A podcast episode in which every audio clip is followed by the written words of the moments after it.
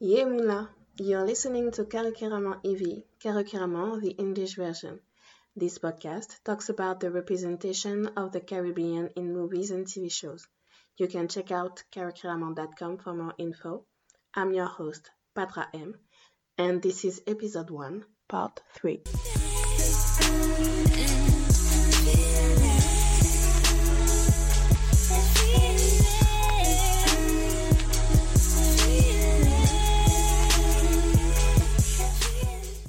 Hope you guys had a fabulous week.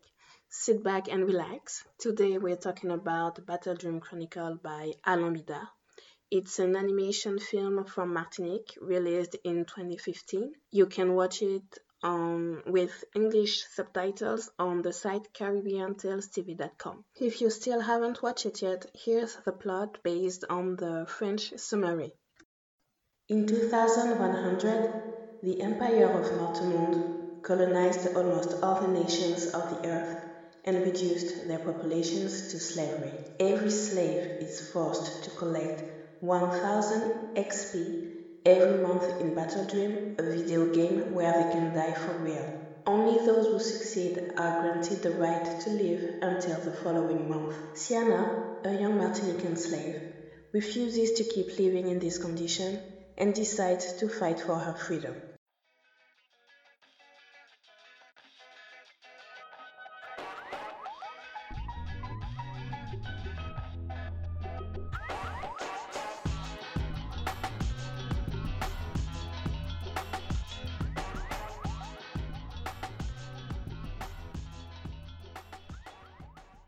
Earlier I told you how Siana was a great was a great contemporary representation of Caribbean woman. It's a character anyone can look up to. Now I want to talk about Caribbean futurism, about science fiction with a Caribbean perspective. Before 2016, I I just didn't care about science fiction. I think the only two sci-fi books I had read so far were 1984 by George Orwell and Brave New World by Aldous Huxley. I don't know if that's a way to pronounce it. Anyway. By the way, did you know the French title for Brave Brave New World is Le Meilleur des Mondes, whose literal translation would be the best of all worlds. Okay, now isn't the time to get into the importance of accurate, accurate translation. However, I do want to point out that the English subtitles for Battle Dream Chronicle are very accurate. What they say is exactly what the French dialogues mean. So there's no intention lost in translation, which is a good thing because it means we get to experience the movie in a similar way. I grew up watching the TV show X Files, but other than that, I never found the genre quite appealing. Wait, do the movies E.T. and Back to the Future count as sci-fi? I think they do. Well, yeah. Um.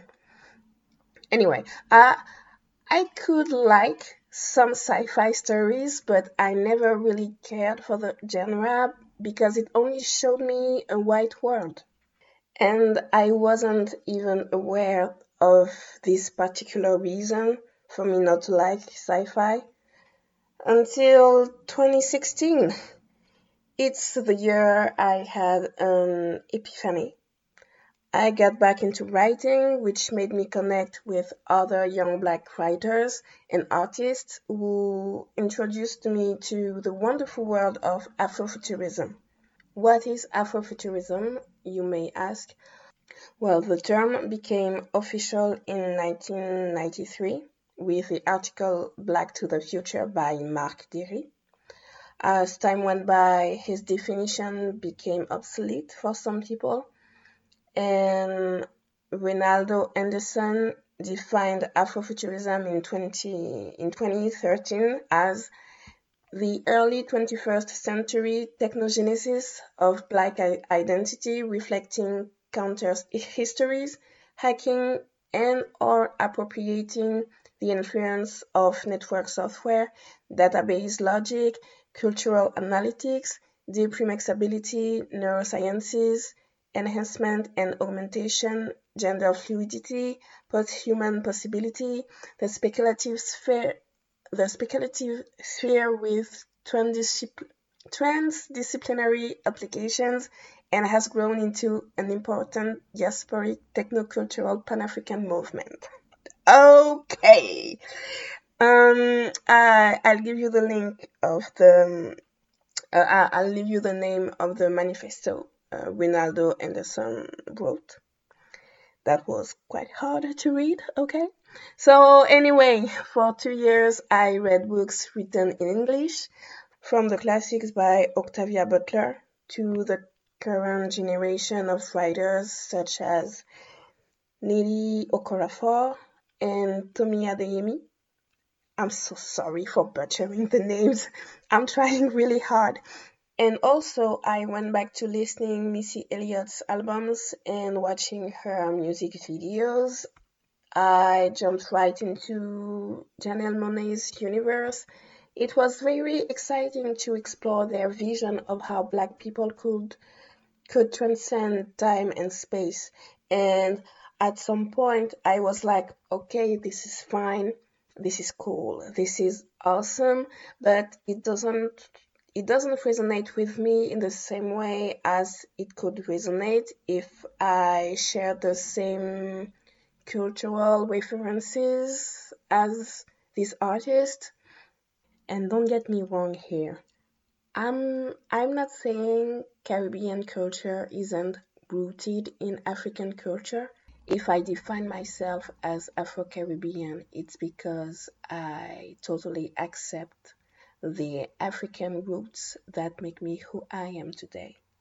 However, being born and raised in the Caribbean means that I didn't get to experience a, a certain lifestyle or I didn't get to grow with a, a certain way to view the world we have our vision of how different ethnic groups may coexist in the same space.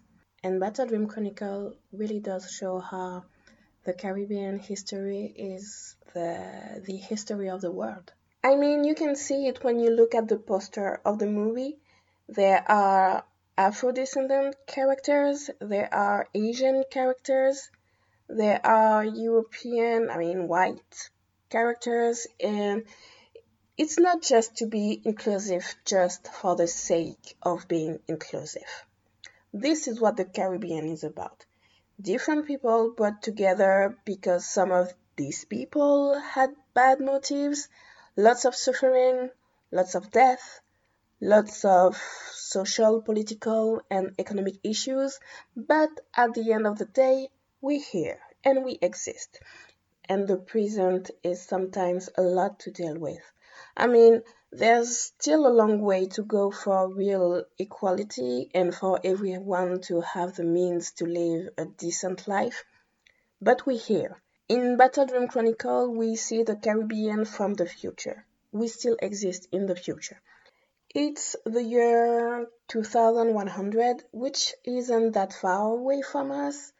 I mean, that's like tomorrow and the movie presents a world enslaved by one nation called Mortemonde, which can be literally translated as Dead World, which means that if Siana defeats Mortemonde, then Martinique defeats Mortemonde. If Martinique defeats Mortemonde, it means that Martinique and the Caribbean will create a new international political order. And that's very meaningful to me considering how Martinique and Guadeloupe are still officially French territories, but our reality is Caribbean and we're treated differently anyway.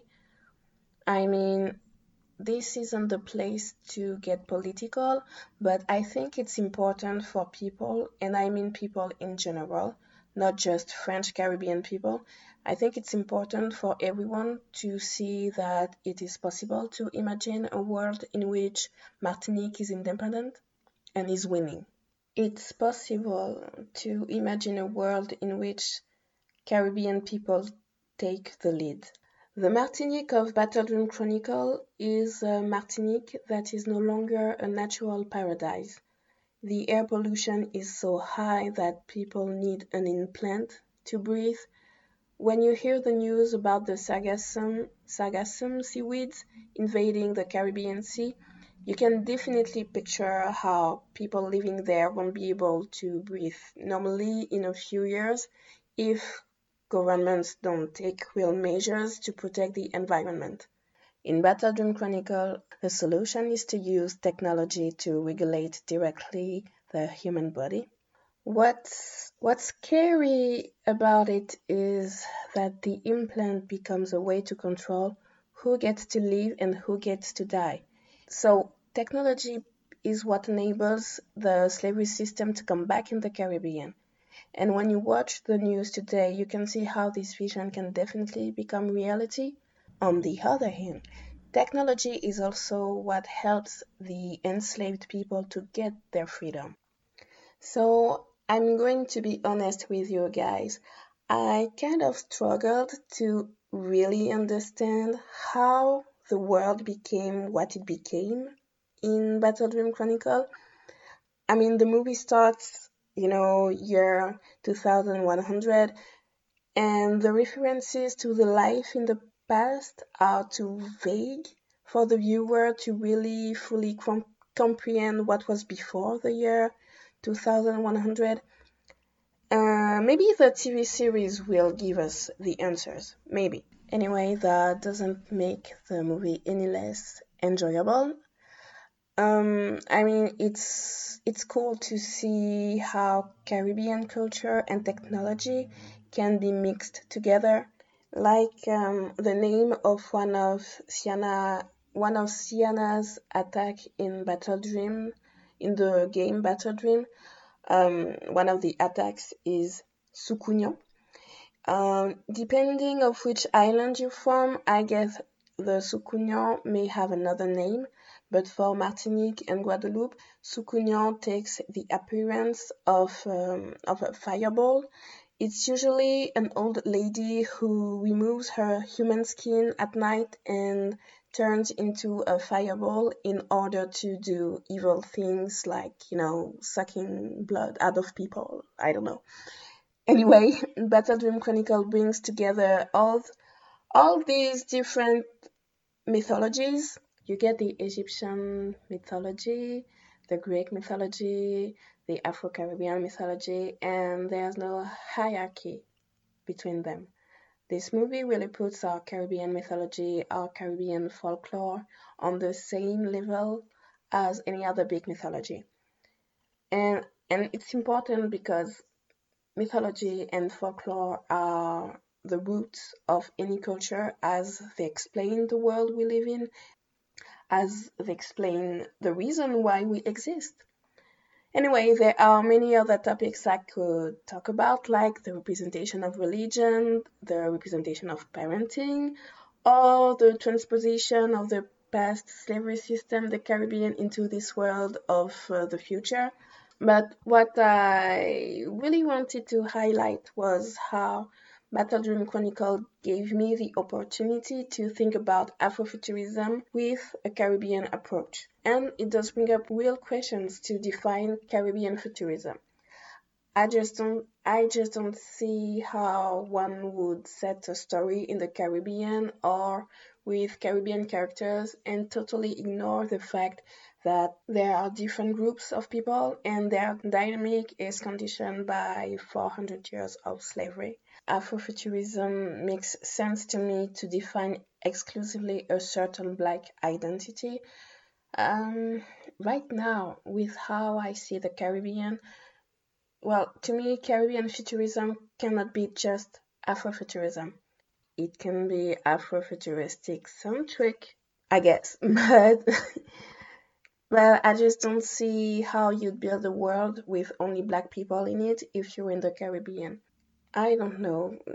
Tell me your thoughts on this because I know the English Caribbean speakers have had access to Caribbean sci fi literature uh, for much longer than us French Caribbean people have. So, and if it weren't for Battle Dream Chronicle, I don't think it is something that I would have taken into consideration in my own writing. This is how this movie got me thinking about my own definition of what being Caribbean is. So it's time for the final segment Caribbean soundtrack. I'll share with you three songs of three different Caribbean artists, so make sure you tune in next week. Thank you for listening. Make sure you subscribe. Don't forget you can rate the podcast on Apple Podcast. Give it five stars, please. You can follow me on Twitter and Instagram at Carucaramon. There's also the website carucaramon.com. See you next week. Tiens